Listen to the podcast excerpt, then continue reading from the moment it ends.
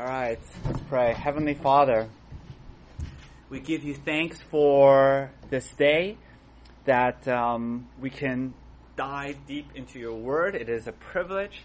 We pray that uh, your spirit would open our minds, open our hearts, that we could see the wonder, the grandeur of your salvation. We pray all this in Christ's name. Amen. Um, so, uh, we this is our third class on the book of Joel. but uh, I've mostly ignored Joel. Um, so today I've, really, we're just, all we're going to do is Joel. Uh, but as I've said before, uh, the main topic of Joel is eschatology. Uh, the main theme of Joel is um, something called the Day of the Lord. And I drew it graphically here for you. The Day of the Lord is this climactic event that is going to happen at the end of human history and is going to bring to resolution all of the problems, um, all of the promises. Um, that is going to be this uh, happy ending, and then um, it's going to be this renewal of all creation, the new heavens and the new earth forever and ever and ever. And that's what Joel is talking about. Um, in fact, that's uh, uh, a major theme in most of the prophets. The prophets are writing to God's people during a time of great distress, moral decline, and so it's always looking forward to this resolution. So if you look at the structure of Joel, uh, this is the same structure that you see in most prophets, all the prophets, which is the first half is doom, and then the second half is God's grace. And right now we're in the middle of the doom section, which is that you have these two poems that are sort of in parallel to each other. Joel talks about this locust plague that comes and then a call to repentance. And then now we're going to look at this invading army, uh, which is parallel to the locust plague, and then again a call to repentance. And then we're going to look at God's response of grace. Okay? Um, so let's, let's begin with chapter 2, verse 1. So what I decided to do, by the way, is, uh, to my great sorrow, I've decided to cut down and discard a great deal of my notes and comments that I wanted to make for the sake of time. So what I'll do is I'll just read the passage to you, and occasionally I'll make comments, and then occasionally I'll make extended comments. But um, but that's the best we could do, and I think we can make it all the way through. So verse chapter two, verse one. So here Joel is talking now the second poem about this invading army that's about to come. Blow a trumpet in Zion, sound an alarm on my holy mountain. Let all the inhabitants of the land tremble, for the day of the Lord is coming it is near. And I just want to point out here that this trumpet sound is associated with the day of the Lord. We've actually looked at this last week.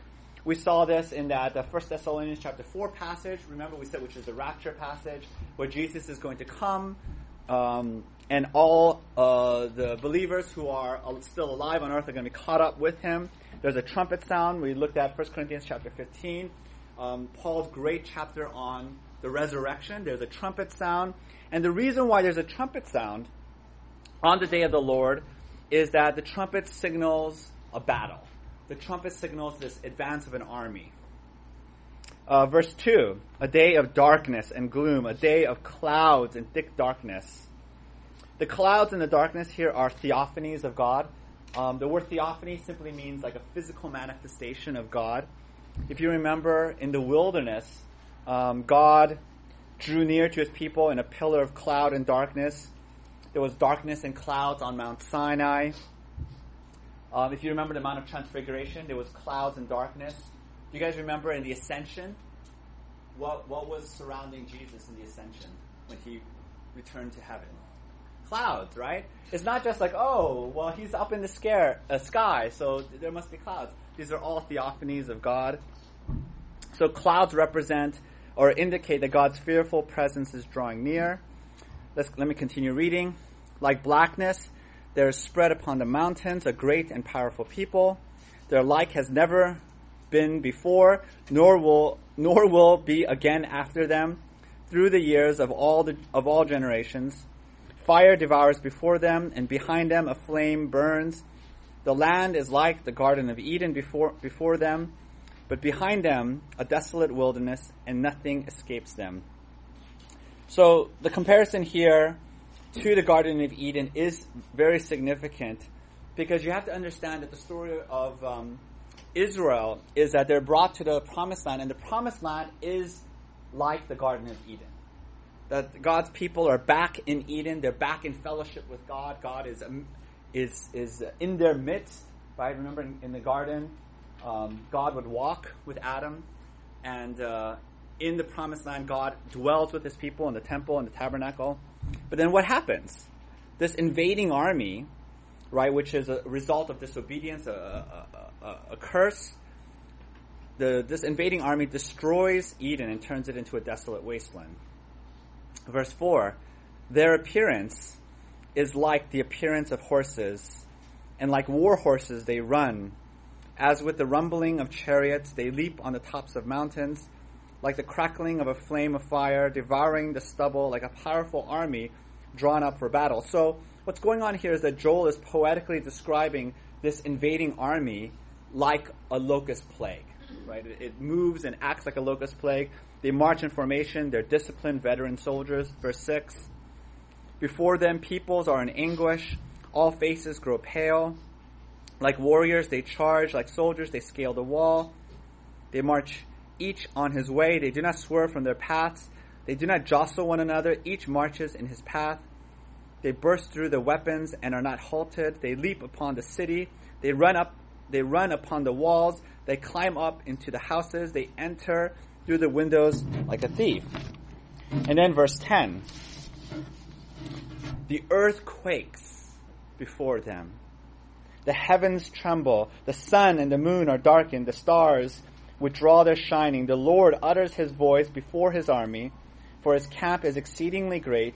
He who executes his word is powerful, for the day of the Lord is very is great and very awesome. And who can endure it? So remember the, the, the, the, the thesis that I've been saying, the argument that I've, I've been saying, right, is that the day of the Lord is already upon us, right? We are already inside the day of the Lord. Because remember I said that um, the ministry of Jesus inaugurated that day. So if the day of the Lord, which is this climactic ending of human history, is already here, and then the signs of the day of the Lord, it says in verse 10, are earthquakes, the sun and the moon are darkened, right? These are signs of judgment, signs of the end of the world, because the world is falling apart. Creation is becoming undone. Remember, at the beginning of the story, we have God ordering creation, structuring, everything is, is um, in its place, but now everything is falling apart. So, when did this already happen? I talked about this last week. This happened at Jesus' crucifixion. The sun was blotted out from the third hour to the sixth hour. That's 9 a.m. to uh, 6 p. Um, 9 a.m. to noon. Uh, there was an earthquake at Jesus' resurrection. And so these are signs of God's judgment being poured out on Jesus. But a final, fuller judgment is still to come, right? And so what we what we discovered then is that the day of the Lord becomes stretched out.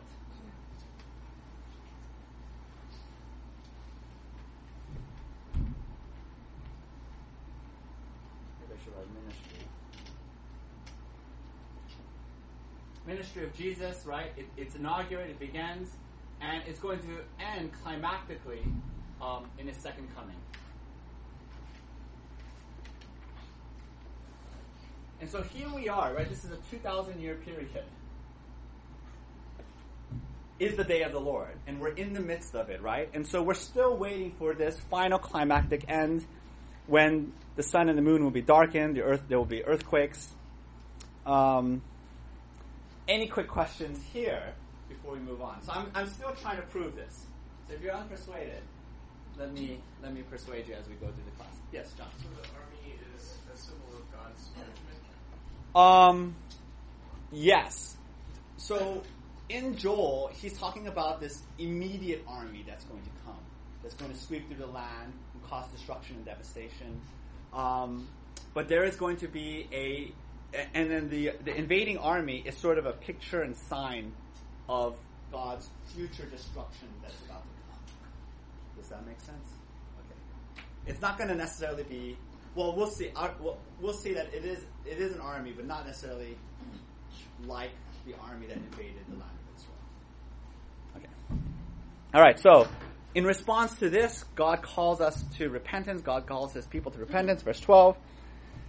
Yet, even now, declares the Lord, return to me with all your heart, with fasting, with weeping, and with mourning. 13. And rend your hearts and not your garments. I really like that expression. To rend, to tear your hearts and not your garments. Um, in the ancient world, you would tear your garments as a sign of distress and, and um, remorse. But God says, I don't want you to just do it for outward show, but I want you to have a genuine, heartfelt rep- repentance. So rend, tear your hearts, right? Return to the Lord your God, for he is gracious and merciful, slow to anger, abounding in steadfast love. That's Exodus uh, 36, right? Uh, when Moses appears uh, before God, and he relents over disaster, verse 14. Who knows whether he will not turn and relent and leave a blessing behind him, a grain offering and a drink offering for the Lord your God? So I just want to focus very briefly on verse 14. It says, Who knows whether he will not turn and relent? Um, sometimes people are a little bit bothered or disturbed when they read that. Um, and it does not mean that it is doubtful or unknowable that God will forgive. Uh, the expression here is a Hebrew um, idiom expressing divine freedom and divine sovereignty. It means that God is not obligated to forgive us. Um, you, you actually see a very similar statement in Jonah chapter 3, verse 9. If you guys remember the story of Jonah, Jonah the prophet goes to Nineveh, and then um, he's like, I forget how many days, but in 30 days, right, the judgment of God, the wrath of God is going to come down. Amazingly, the entire city is cut to the heart. They all repent. The king of Nineveh then says this. He says, Who knows? God may turn and relent and turn from his fierce anger so that we may not perish.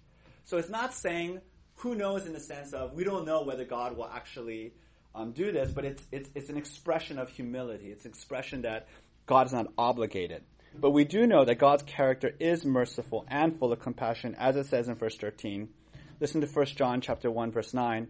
If we confess our sins, he is faithful and just to forgive us of our sins and to cleanse us from all unrighteousness. So let me, let me go on, verse 15. Blow the trumpet in Zion consecrate a fast, call a solemn assembly, gather the people, consecrate the congregation, assemble the elders, gather the children, even nursing infants. So, what Joel is calling for is the whole nation to gather together in an act of repentance. This is corporate repentance, not just individuals. Everyone has to join in, even the children, even nursing infants. Let the bridegroom leave his room. Let the bride and the bride her chamber. So, in the ancient world, the most important, the most momentous, the most happiest event in your life was your marriage day. And um, even your marriage is not, even your wedding day is not a sufficient excuse. The call for repentance is that important, it's that urgent. Verse 17 Between the vestibule and the altar, let the priests, the ministers of the Lord, weep and say, Spare your people, O Lord, and make not your heritage a reproach a byword among the nations. Why should they say among the peoples, Where is their God? So that's interesting that, um, that when Joel and when the priests are appealing to God for his grace and for his forgiveness, they say, Why should the people say, Where is their God? So I think that's a really interesting way that the Bible is showing us how we are to appeal for God's forgiveness. It's not based on our worthiness or our merit but it's based on the unbreakable promise that God gave to Abraham and his glory among the nations. Because God promises that God will um, make Abraham a blessing to all the nations. So then, so then the nations cannot say, "Where is their God?" You know, has God forsaken His people?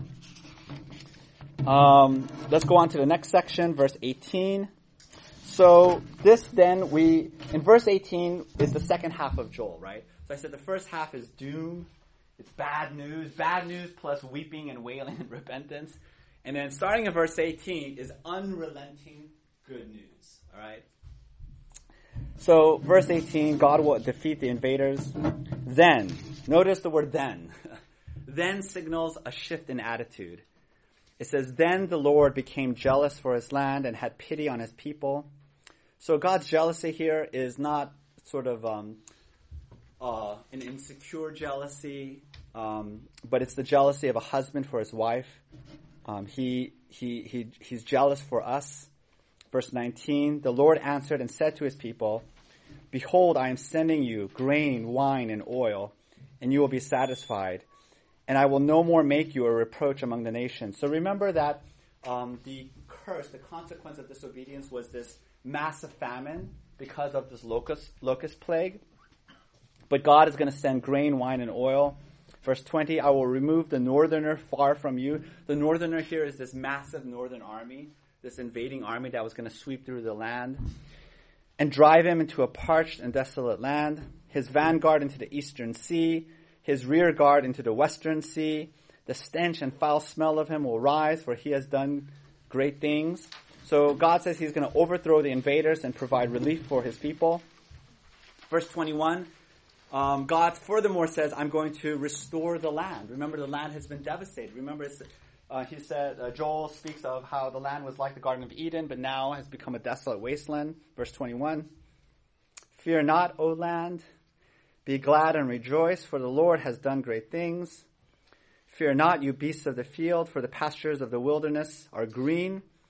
The tree bears its fruit, the fig tree and the vine give their full yield. Be glad, O children of Zion, and rejoice in the Lord your God for he has given the early rain for your vindication. He has poured down for you abundant rain, the early and the latter rain as before. The threshing floors shall be full of grain, the vats shall overflow with wine and oil. So this imagery here is really amazing, right? Pastures will be green, trees will bear fruit, there will be abundant rain, overflow of harvest. And um, to us are city dwellers, urban folks, this maybe doesn't mean as much to us. Uh, but to an agricultural society, to farmers who basically their livelihood is their crops, these were words of life and prosperity. And so this is the reversal of the curse. This is the healing of the land. Verse 25. I will restore to you the years that the swarming locust has eaten, the hopper, the destroyer, and the cutter, my great army which I sent among you. So I want to pause here for a moment and talk about this, verse 25, because I think it's really amazing. So what does God say? God says, I will restore to you the years that you lost. What is God saying?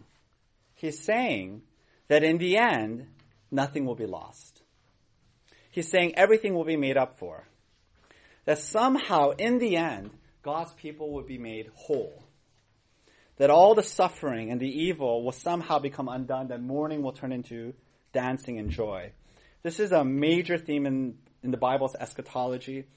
And what the Bible says is that the end will not just be happy in spite of the sadness, right? So it's not like, oh, you know, God's people went through this turmoil and tra- uh, travail and distress, but then there's happiness. And somehow the happiness will compensate for the sadness. But the Bible says that it's because of the sadness that God's people will be set, will be happy that somehow all the sadness and the suffering will be woven into the tapestry of our future joy. Does that make sense? Not in spite of, but because of the happiness. Um, there's there's language in um, the New Testament and also in the prophets where it talks about the birth pangs of our sufferings producing this joy. So, um, so if if if you're a mother, you went through labor pains, right? your labor pains were intense, were I'm speaking of it theoretically, right? But your labor pains were intense. It was severe. But those labor pains were not um, disconnected to your baby. They were producing your baby. They were creating your baby, right?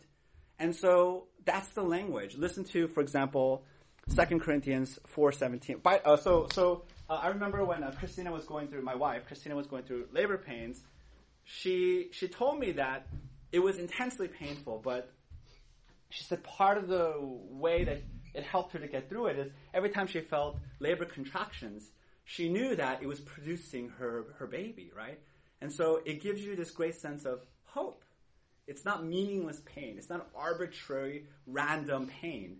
It's meaningful pain, right? Listen to 2 Corinthians 4:17. Paul writes, for this light, momentary affliction is preparing for us an eternal weight of glory beyond all comparison. Let me read it again and then provide some commentary. For this light momentary affliction is preparing for us an eternal weight of glory beyond all comparison. So what is Paul saying? First of all, when he says this light momentary affliction, he is not belittling the pain and suffering of this age. He's saying it's light and momentary compared to this eternal weight of glory beyond all comparison. Right? So he, he's, he's speaking in a comparison language. He's saying that the sufferings of this age are great. They're intense. They bring us to our knees and, and they cause us to weep and sorrow. But when you compare it to the eternal glory that is to come, when you're in the future glory, you will look back and you will realize it is light and it was momentary. And then listen to what Paul says. He says, For this light momentary affliction is preparing for us.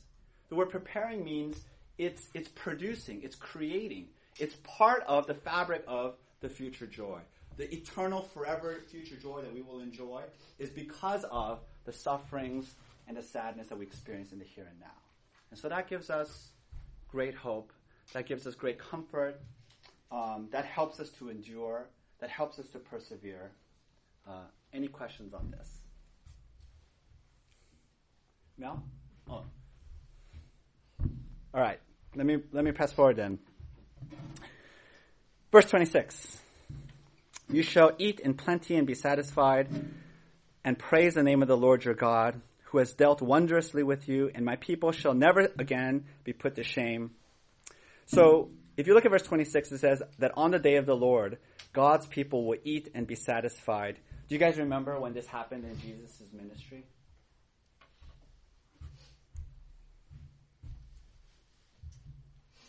What event in Jesus' ministry sort of evoked this, this imagery? Feeding of 5,000. Yeah. Do you remember what happened when Jesus fed the 5,000? The people say, woohoo, free lunch? How did they respond to that? They were overwhelmed. They were excited. And what did they try to do to Jesus? They tried to crown him king right there and then. Do you know why? Because they're like, it's happening. All of the promises, all of the all of all, all of the expectations that we've been having, right? It excited all of these eschatological, meaning end times expectations. And therefore, what were they expecting Jesus furthermore to do? Because they're like, it's happening. It's beginning.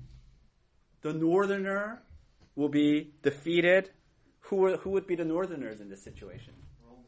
The Romans. There will be a restoration of the land. This is, it's happening.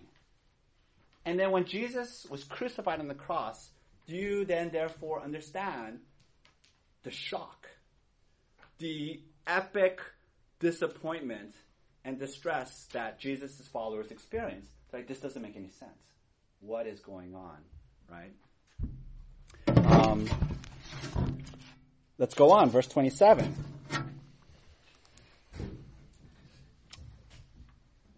More blessings. Verse 27 You shall know that I am in the midst of Israel, that I am the Lord your God, and there is not, none else, and my people shall never again be put to shame. So, this is the greatest blessing. Not the land, not the invaders being expelled, but that God will draw near to his people. And this leads us to this future day of the Lord that Joel therefore looks forward to, right? So there's immediate relief, but then there's a future relief. Verse 28, and it shall come to pass afterward. So that's a time indicator telling us that Joel now is thinking about a distant, far future event. It shall come to pass afterward that I will pour out my spirit on all flesh. Your sons and your daughters shall prophesy, your old men shall dream dreams, and your young men shall see visions. Even on the male and female servants in those days I will pour out my spirit, and I will show wonders in the heavens and on the earth, blood and fire and columns of smoke. The sun shall be turned to darkness, and the moon to blood before the great and awesome day of the Lord comes. So, so Joel says there's a future day of the Lord coming, right? Um, and this is the climactic ending of human history, right? This is the fulfillment of all God's, God's promises. And on the day of the Lord, it will be that God's Spirit will be poured out. So this is the most famous passage in Joel. This is uh, quoted um, extensively in Acts chapter 2. And Joel here is talking about the same thing that Ezekiel and Jeremiah is talking about, which is the new covenant. So the old covenant, which was given at Mount Sinai to Moses, is obey and you will live, disobey and you will die. And that covenant failed because it failed to produce holiness in God's people. All it did actually was elicit, incite disobedience and rebellion. So the new covenant is not just going to be this external law, it's not just going to be stone tablets. God's law is somehow going to go inside God's people and it's going to be this inner motivation. And God is going to do it through His Spirit. So, Ezekiel 36, we looked at this last week, but I just wanted to revisit it very briefly. Uh, Ezekiel 36, and I will give you a new heart, and a new spirit I will put within you, and I will remove the heart of stone from your flesh and give you a heart of flesh. And I will put my spirit within you and cause you to walk in my statutes and be careful to obey my rules. So this is really an amazing promise that the day of the Lord, this eschatological end to um, human history, is going to be an age of the Spirit. It's going to be Spirit filled. Sons and daughters, young and old, even on servants. The Spirit will come on God's people indiscriminately, great and small. Because in the Old Testament, God's Spirit only came periodically, temporarily on leaders. Like Samson, like David, like uh, Saul, and so forth. This is why, by the way, David in this uh, famous psalm says, uh, Take not your spirit from me. He's not talking about salvation, he's talking about God's uh, temporary spirit of empowerment and leadership. But rather than the Spirit coming down like that on God's people in the Old Testament, you know, for special purposes, temporarily, now in the New Covenant, God's Spirit is going to come in fullness. It's going to be poured out on all God's people fully without ever being withdrawn. Right? So this is an amazing thing. This is finally fulfilled in Acts chapter 2. At Pentecost, Peter quotes this entire passage. It's in fact one of the longest passages quoted in the New Testament of the Old, right? But notice, but but not notice, but uh, but you'll have to just believe me. but um, in Acts chapter two, Peter changes the words a little bit, right? And I think the, the change is very significant because at the be- in verse twenty eight, the Joel text says, "It shall come to pass afterwards." But in Peter, he changes that because it doesn't make any sense anymore to say, "And it shall come to pass afterward." So Peter changes it to, "And in the last days it shall be." So what is Peter saying? Peter's saying that the day of the Lord that Joel is speaking of is upon us. That we are now inside the day of the Lord. We're inside this last climactic act, the last event of redemptive history. It has already begun. And remember, if you throw that in conjunction with Malachi 4, verse 4 and 5, right before the great day of the Lord comes, I will send Elijah the prophet. Um, the gospel accounts cite that passage. It quotes Malachi chapter 4 and it says John the Baptist is he. So if John the Baptist is Elijah the prophet who will precede the great day of the Lord, that's Jesus. the ministry of Jesus is the day of the Lord, right? So if that's if that's what's happening, then why why this? Right? Why is there this elongated delay? Because if Jesus came in the day of the Lord, what do we expect? we expect it all to happen restoration of the land, defeat of the invaders, um, uh, the healing and restoration of God's people, Judgment Day, everything. Everything should just happen, boom. But it doesn't.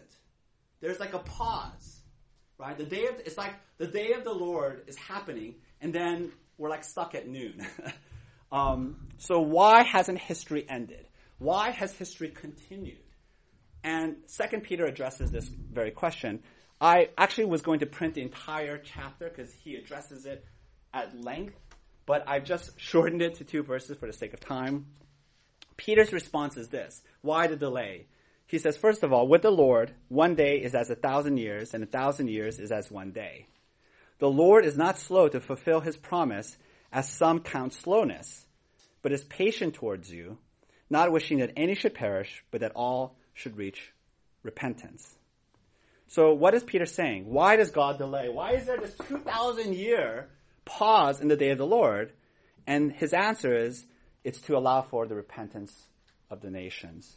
Right? It's the, the day of the Lord is paused so that you and I, everyone in this room, can come to a saving knowledge of Jesus Christ. God pauses, because otherwise there would be judgment day. And there would be an accounting and everyone who does not call on the name of the Lord would perish.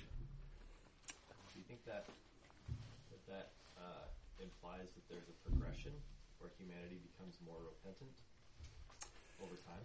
Um, so will this sort of pause in the day of the Lord um, be marked by some kind of progress, right? We, we talked about this a little bit um, in the uh, last class. If you look at um, if you look at the millennium, right? I, I can't recall now which chapter is is the millennium. Is it Revelation 18? Anyways, uh, I think Revelation 20.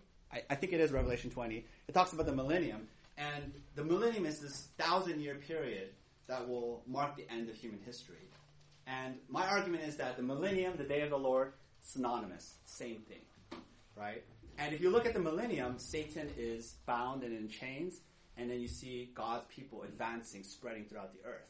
So I think that's true. That's that's what's exactly what's happening. The church is victoriously advancing throughout the world.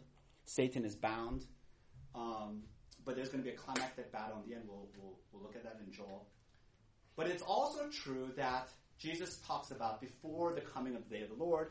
Revelation talks about it. What's going to happen? There's going to be antichrists. There's going to be a great deception. The beast, the prostitute, all of these really, um, really uh, uh, dire, vile imagery about uh, apostasy. So I think they're both simultaneously true. It's going to be, it's going to be this progressively, like it's sort of like, think of it like this. It's like a musical piece where where you have this tension, and then that tension lasts for two thousand years. This this harmonic tension, and then it's going to be finally resolved at a second coming. Does that make sense, or does that answer your question? So, I have a question. Yeah. So the 2,000 years is just God giving everybody the last chance at repentance? Yeah, he's gathering in his people. So we are the end, history has in effect ended. There is no further redemptive history. There's no further development. So this final this this final stage God has paused and he's waiting for the ingathering of his people. Um, let's look at verse 31. The sun turned to darkness. Oh, by the way, I know that when I say the millennium, we're in the millennium. This is the millennium. That's also kind of a bombshell statement. I'm not going to substantiate it because that would take a whole nother class. But um, but it makes sense if if if if you understand uh, everything else. All right, but we'll talk about that. That'll be another class. There's so many issues, right? Um, verse 31. The sun turned to darkness, the moon to blood. So that's in verse uh, 31, right? So this is judgment language, and I and I want to read you Revelation chapter six to show you that that actually Revelation quotes a lot of the prophets, and one of the prophets it quotes from the most is Joel. So this is a quotation of Joel. Listen to Revel- or, or, or evoking Joel, Revelation chapter six. When he opened the sixth seal, I looked, and behold, there was a great earthquake, and the sun became black as sackcloth, and the full moon became like blood.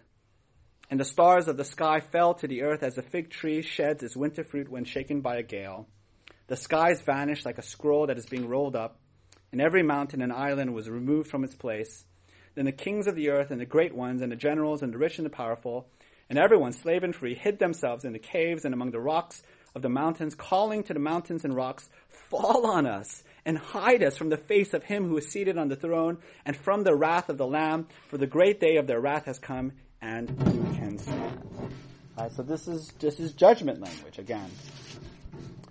Uh, verse 32, and it shall come to pass that everyone who calls on the name of the Lord shall be saved. Uh, for in Mount Zion and in Jerusalem there shall be those who escape, as the Lord has said, and among the survivors shall shall be those whom the Lord calls. So uh, Joel says that on Judgment Day, on this day of the Lord, everyone who calls on Christ, the name of Christ, will be saved. And so I, I just wanted to comment very briefly on this, that this reminds us that salvation is by grace. Right? Because notice Joel doesn't say, everyone who does great feats of faith, everyone who does great deeds of morality will be saved. He says, all you have to do is call on the name of the Lord, name of Christ. Um, it reminds me of the thief on the cross. Yes? Oh, Pastor, um, can, can, can you help me with this? Um, I, I know there's books out there that talks about you know, signs. Uh, uh, is this a sign we, we, should be looking for, or gives us a hint of Judgment Day? Right. I So so Because they so- talk about the uh, we we had four uh, blood blood moons that passed, right and two was just recently. I think it was last year, right. and I don't know when the next one is. So so Jesus says, you know, these are the signs. There'll be wars and rumors of wars. Um, what I would the, the way I'm reading all of these signs is that it's not pointing to a specific calendar date, but it's all uh, connected to the day of the Lord, which we are already in, and therefore there will be signs all throughout this period. right, but there's going to be clouds, and there's going to be. It, it just seems like that Judgment Day. That we're, We're, so we're in it. we're, we're in it, but We're in it. And and then it also speaks of Jesus' second coming as coming like a thief in the night. Yeah. Right? And a thief in the night, um, I've never experienced a thief in the night, but supposedly You you cannot you cannot anticipate it in the sense that you cannot know when he's going to do it, right? So it comes upon you suddenly, right? So what that means, a thief in the night, is that you cannot anticipate it in the sense that you cannot say, "Aha, it's going to happen within this year. It's going to happen within this ten-year period." right. But the signs are there. The signs will be there, though. Yeah, the signs are there. And so what that, so what, so Jesus says, I'm coming soon. Meaning at any moment. Meaning constant vigilance. Right? Now, a lot of people say, well, it failed because uh, the people in this generation thought any moment. Thief in the night. But Jesus didn't come. So obviously scripture was wrong. Jesus was wrong. I think when Jesus says any moment, he's saying every generation needs to be vigilant. Right. Every generation needs to live as if the day of the Lord could be at any moment. Our King will return. That gives us great hope, but it also gives us great um, moral fortitude. So you don't live in dissipation. You don't live in you know excess. You're constantly living in preparation for this and for the King to return. All right. Um, I Can, can, I- can, I, can I ask you another question? yes. Follow up question. It's not a follow up, but I'm trying to put this all together. Okay. Okay. Um, I, I know you understand uh, Calvin's uh, tulip very well. Um, and in the Bible, uh, God calls us repentance from Genesis all the way to uh, Revelation. Um, why, why is that? Why repentance? Yes. Um, I mean, because I- I'm not sure about Protestants. I mean, uh, not Protestant, Presbyterian, but I believe that it's, it's once saved, always saved. Is that is that am, am I correct to say that? Uh, once saved, always saved. It, it has a catchy ring to it. Uh, I wouldn't necessarily. Okay. use that- Uh, how about uh, pre-forgiven sins then? say that again. Uh, pre-forgiven sins, like your your past, present, and future sins are forgiven. Is that yeah, that's true. is that correct? So, Yeah. w- w- why this repentance? Uh, why this repentance? so Do you understand my question? It might Yeah. make sense. I mean, Yeah. if- if So person so so so, uh, so we're I, so. This would be a good discussion for another class, but let me give you my very quick answer. Yeah, I Right. like that. Um, my very quick answer is that we need to get away from this concept that um, you're saved in a single moment.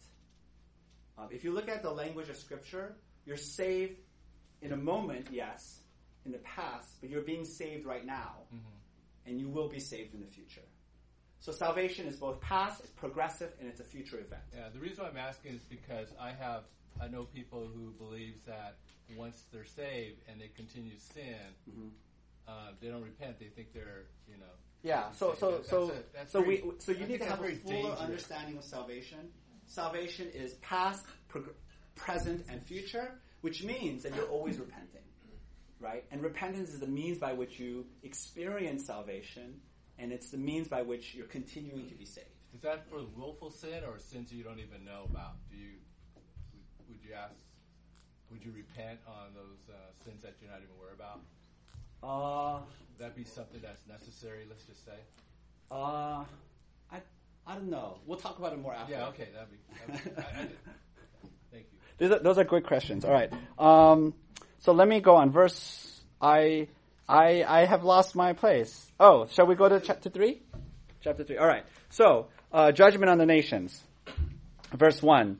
For behold, in those days and at that time, when I restore the fortunes of Judah and Jerusalem, I will gather all the nations and bring them down to the valley of Jehoshaphat, and I will enter into judgment with them there on behalf of my people and in my heritage Israel.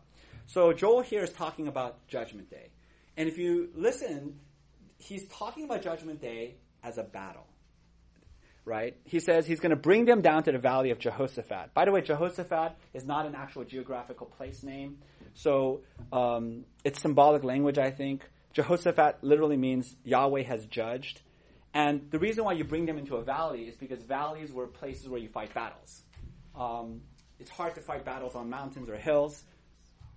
So it's this battle, right? Because, and let me continue on. Because they have scattered them among the nations and have divided up my land and have cast lots for my people and have traded a boy for a prostitute and have sold a girl for wine and have drunk it.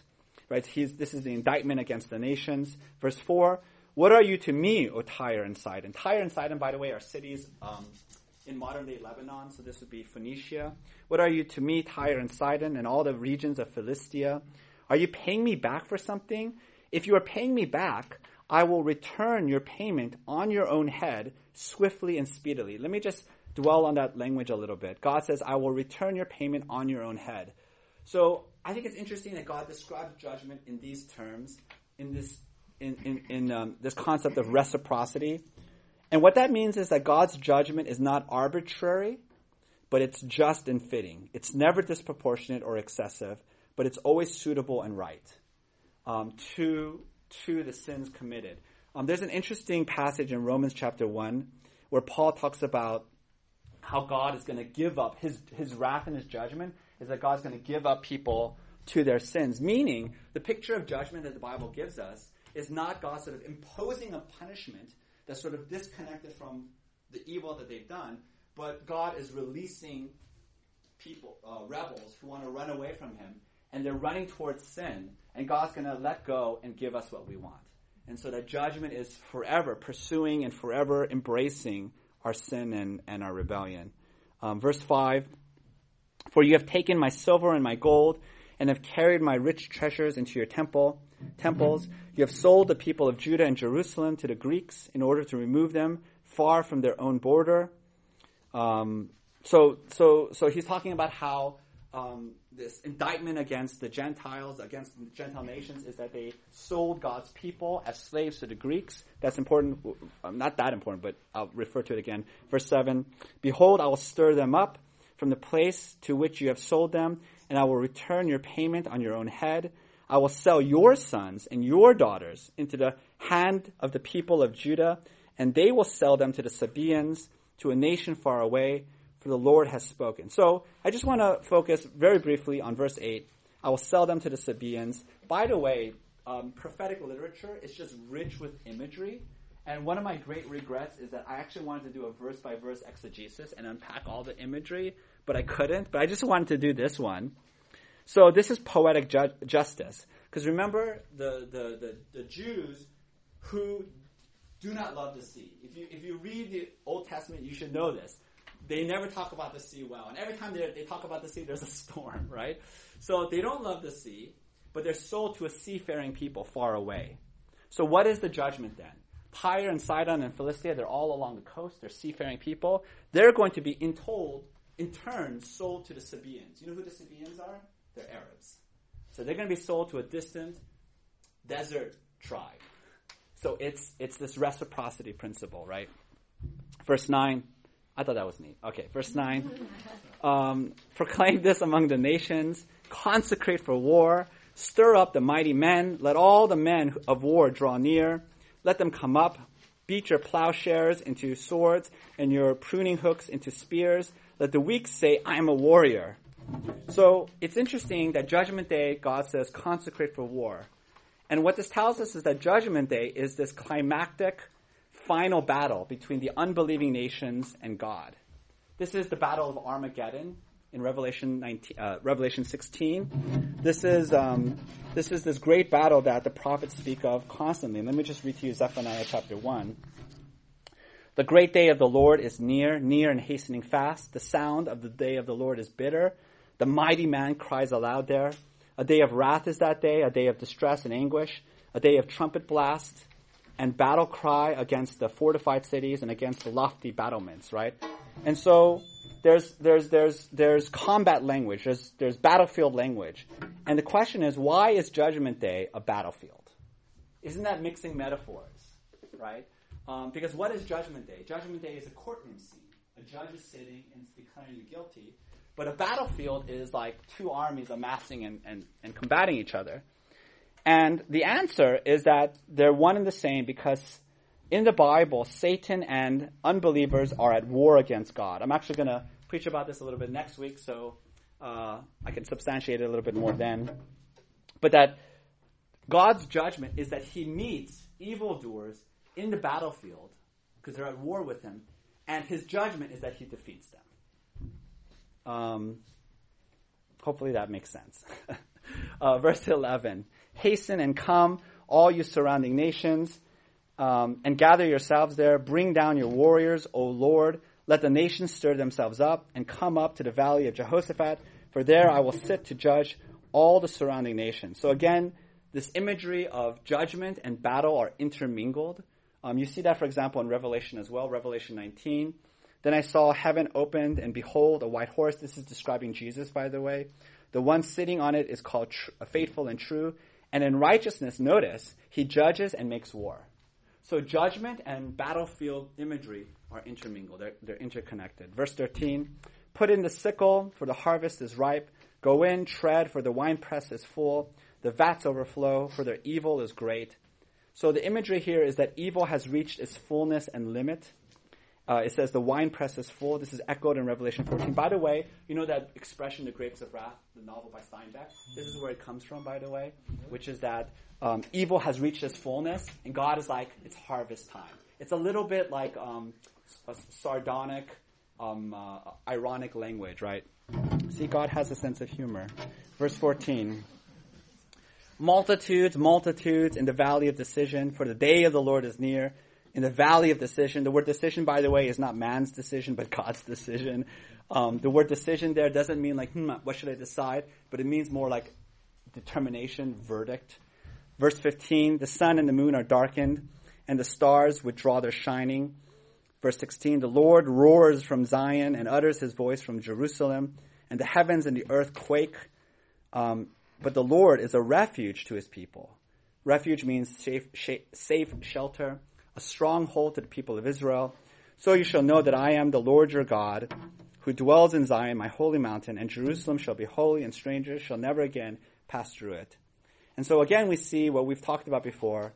Judgment and salvation occur on the same day. They are two sides of the same coin. Uh, judgment against the wicked nations is the salvation of God's people. So remember the Red Sea crossing, right? God's people are escaping Pharaoh and his chariots and they cross through the Red Sea safely on dry land. And then the, the Pharaoh's army comes in after them, and then they're drowned and then they're destroyed. So the same act of destruction of the of the of the wicked nations is God's is uh, the salvation of God's people. Last section, I made it. All right, five minutes, seven minutes, verse eighteen. So this so this is the climactic end. This is the crescendo. This is. Are you excited? Verse eighteen. In that day, the mountains shall drip sweet wine, and the hills shall flow with milk, and all the stream beds of Judah shall flow with water. Stream beds, by the way, the word there is um, the word wadi. I don't know if you've ever been to Israel or the, the Middle East, but do, does anyone know what wadis are? I guess you see it also in the Southwest. They're basically dry riverbeds. So when does a dry riverbed become filled? Rain. When it rains, right. So this is amazing imagery. Most of the times they're dry, but all the stream beds of Judah shall flow with water, and a fountain shall come from the house of the Lord, and the water, the valley of Shittim. Israel shall become a desolation, and Edom a desolate wilderness. These are unbelieving nations.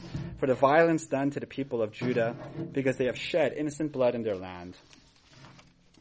But Judah shall be inhabited forever, and Jerusalem to all generations.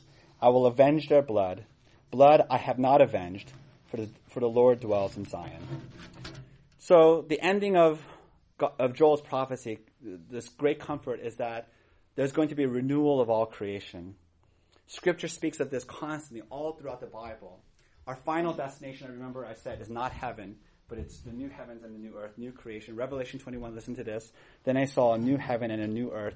The word new there means renewed. It does not mean new as in completely different. Like when you say, I got a new car, it means, oh, I junked my old car and I got a new, brand new car. That's not scripture's language. Think of it like this. I'm a new person. That doesn't mean you destroyed yourself and then now you're completely radically, you know, you know, a clone or something. It means that you've been renewed, you've been restored, you've, you've been made better, right? So the earth is going to be renewed. It says new heavens and new earth. Heavens, by the way, is not talking about heaven where God dwells, but the skies, the starry host. So basically, all of physical creation, the whole universe, is going to be renewed. And I want to end by reading to you Isaiah 55. I think one of the most beautiful passages. Um, let me let me read to you Isaiah 55. For you shall go out in joy and be led forth in peace. The mountains and the hills before you shall break forth into singing, and all the trees of the field shall clap their hands. Instead of the thorn shall come up the cypress. Instead of the brier shall come up the myrtle. And it shall make, and it shall make a name for the Lord, an everlasting sign that shall not be cut off. So this is the language of, of creation being renewed. And if you look at Isaiah 55, basically, um, it speaks of the world waking up, that the world is only now a shadow of, a, of what it will be. It talks about the mountains singing. It talks about the trees clapping their hands. And so, in a sense, what we see right now is inanimate creation. What we see right now is a, a, a dim shadow of what the world will become. And if the future world, the trees will clap their hands and the mountains will sing, what does that mean for us? What will we become? Right? It's unimaginable. Um, th- this joy, this glory that is to come for us. So I'm not. I'm going to skip. Rom- well, I'll read Romans eight um, and leave it at that. For I consider that the sufferings of this present time are not worth comparing with the glory that is to be revealed to us. For the creation waits, right? So it's, it's, it's not just human beings, but the whole physical reality in the world. The, for the creation waits with eager longing for the revealing of the sons of God. For, for the creation was subjected to futility, not willingly, but because of him who subjected it, in hope that the creation itself will be set free from its bondage to decay and obtain the freedom of the glory of the children of God. For we know that the whole creation has been groaning together in the pains of childbirth until now. So right now, we're in childbirth. But there's a baby coming. the baby is the new heavens and the new earth. It's this renewed creation. Um, any, any, any questions? Uh, can I ask a question Yes. regarding the uh, dwelling and dwelling of the Holy Spirit you mentioned Yes. earlier? Um, uh, when Jesus was baptized, Yes. uh, was that the first time the indwelling of the Spirit happened? Um, I mean, Jesus is always in fellowship in the triune God. Um, so the, the Spirit descending is, you're right. It's like evoking the promise that you see in the Old Testament. This is going to be a unique age of the Spirit. It's also a sign of approval that God is saying, "You are my, you are my uh, son. I'm pleased with you." Is that Well, I, I guess I guess when it go, gets down to so? the, So, so uh, Jesus' baptism isn't where Jesus then. So, so there's this whole long theological dis- discussion called adoptionism. But basically, it's not that Jesus somehow uh, acquired a new status. Well, I'm asking, I'm asking if the the Spirit indwelled in Jesus because it said it made a abode in him. Does- Oh, okay. So that's that's what I'm getting at. Oh, right. Yes. Um, and then if you read in Mark, it says that the Spirit then thrust them out into the to the to the wilderness. So it's both yes and no. Okay, I, I Um, just I just want some. Right. So, so, so, in a sense, Jesus was always in fellowship in the triune Godhead, right? Um, but then at his baptism, he, it's the beginning, it's the formal beginning of his ministry, and so the Spirit comes, and it thrusts him out into the wilderness, and he has to face the temptations with Satan. Does that make sense? So it's it's. I, I could talk to you about it a little bit more Okay. later on. Okay. Any other questions?